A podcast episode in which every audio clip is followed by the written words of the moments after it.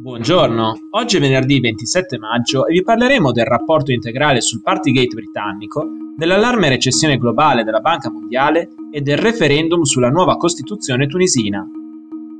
Questa è la nostra visione del mondo in 4 minuti. Il governo britannico ha pubblicato il rapporto completo sulle indagini relative al Partygate, ossia le feste organizzate nella residenza ufficiale del primo ministro tra il maggio 2020 e l'aprile 2021, quando in Gran Bretagna erano in vigore rigide restrizioni contro il coronavirus. Compilato in seguito alle indagini interne della funzionaria governativa Sue Gray, a gennaio ne era stato anticipato un estratto, aspettando la fine delle indagini della Polizia Metropolitana di Londra per pubblicare la sua versione integrale. Nelle anticipazioni di gennaio, Gray aveva parlato di un grave fallimento di leadership e di giudizio da parte di funzionari di alto livello del governo britannico, denunciando anche un consumo eccessivo di alcol durante quelli che il primo ministro britannico Boris Johnson continua a definire come incontri in ambito lavorativo. In totale il rapporto integrale esamina 16 incontri avvenuti al 10 di Downing Street, di cui 12 oggetto di indagini di Scotland Yard. Una delle feste, avvenuta il 18 giugno 2020, quando in Gran Bretagna erano vietati assembramenti con più di due persone, ha richiesto una preparazione di 10 giorni ed è finita nelle prime ore del mattino del giorno successivo. Durante l'evento, organizzato per festeggiare la fine del mandato di un funzionario, sono stati segnalati uso eccessivo di alcol, una rissa e anche il malore di uno dei presenti. Secondo i testimoni, l'allora responsabile dell'etica e della buona condotta del governo, Ellen McNamara, si sarebbe presentata alla festa con una macchina per fare karaoke. Nonostante i dettagli imbarazzanti emersi dalle indagini, il primo ministro Boris Johnson si è limitato a una blanda assunzione di responsabilità per l'operato dei suoi funzionari, ma ha ribadito che non ha intenzione di dimettersi, sostenendo che gli eventi fossero tutti di tipo lavorativo.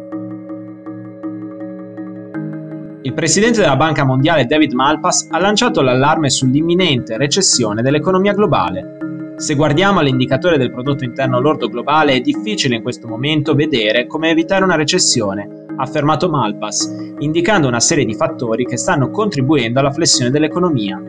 L'idea del raddoppio dei prezzi dell'energia è sufficiente per innescare una recessione di per sé, secondo il presidente della Banca Mondiale, ma questo è solo uno dei fattori a cui si sommano l'aumento generalizzato dei prezzi dei generi alimentari e dei fertilizzanti in gran parte del mondo. Quest'ultimo aumento è particolarmente grave nei paesi meno solidi dal punto di vista finanziario e in quelli in via di sviluppo, più esposti alle fluttuazioni del mercato, in particolare dopo la crisi delle forniture innescata dalla guerra in Ucraina.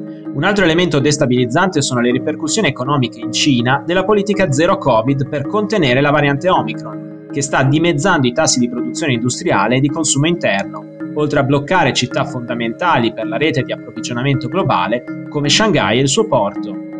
Tornando al fattore energetico, Malpass ha sottolineato la fragilità dell'economia europea, ancora troppo legata alle forniture energetiche russe, difficilmente sostituibili nel breve periodo. In particolare è preoccupante il vincolo della Germania, prima economia europea e quarta mondiale, che importa oltre il 50% del gas che utilizza da giacimenti russi. In previsione della recessione, la Banca Mondiale ha già tagliato di un punto percentuale la crescita stimata del PIL globale per il 2022, che ora è fissata al 3,2%. Il presidente tunisino Kais Sayed ha indetto un referendum sulla nuova Costituzione che ha intenzione di introdurre nel paese. Con un decreto pubblicato mercoledì, Sayed ha scelto la data del 25 luglio, ignorando gli appelli dell'opposizione a fare marcia indietro sulla possibilità di abolire l'attuale Carta Costituzionale introdotta nel 2014. Secondo il decreto, il referendum conterrà una sola domanda. Sei d'accordo sulla nuova Costituzione? Costituzione di cui non esiste un testo, dato che Sayed ha nominato solo la scorsa settimana il comitato consultivo incaricato di redigere una nuova Costituzione per una nuova Repubblica. Il comitato è formato solo da professori di diritto e di scienze politiche, escludendo del tutto rappresentanti dei partiti politici tunisini.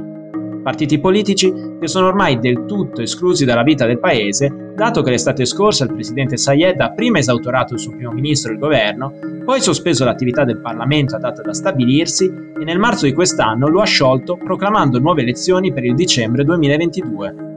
Nel febbraio di quest'anno, il presidente ha anche sciolto il Consiglio Superiore della Magistratura di Tunisi, definendolo un residuo del passato e rimpiazzandolo con uno di sua nomina. Per questo, l'ultima mossa rafforza il timore che la Tunisia stia precipitando nel baratro sempre più concreto dell'autoritarismo. Per oggi è tutto, dalla redazione di The Vision a lunedì.